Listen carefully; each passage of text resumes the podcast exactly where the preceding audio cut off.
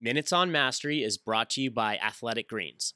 This is USC Dean of Religious Life, Varun Soni, on the Finding Mastery podcast with Michael Gervais, explaining why understanding the root of human suffering begins with removing ego.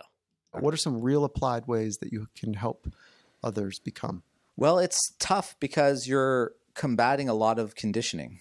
You know, we all emerge in a particular cultural context, and it's one thing if you emerge in a context like the Dalai Lama before he had to go into exile. He emerged in a context where, you know, the government was run by Buddhists by Rinpoches who were chosen by reincarnation. That creates a cultural value system where everything is oriented around a type of compassion and liberation and spiritual enlightenment. So he was raised in those kinds of conditions, which made it easier for him to orient himself around those issues in a way that's more difficult, I think, for a lot of Americans who are raised in a different society with different cultural value markers, which push us in an almost antithetical direction around accumulation of possession and celebrity and wealth and things that are essentially a function of ego. I think at its core, every religion is about getting past ego. Every religion is about challenging you to think that you're not who you think you are. The Buddhists would say, you're actually an enlightened Buddha already. You just don't know it. The Hindus would say, you actually have God inside of you. You don't know it. The Christians would say, you're actually a child of God. You just don't know it. So in every religion, there's a challenge to reinvent yourself, to get past self, to get past ego, to think about yourself in a bigger way.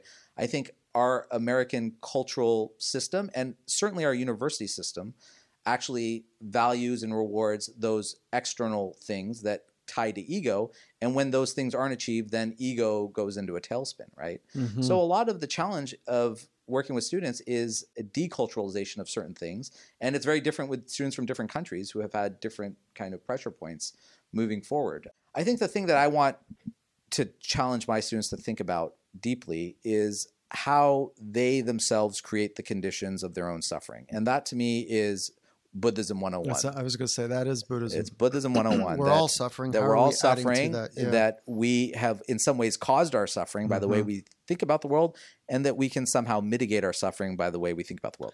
I want students to feel like they can be proactive in mitigating their suffering and in being a participant in their own mental health, because many students don't feel that. They're almost like afflicted by the suffering or by mental health challenges and don't feel empowered to address it in any particular way.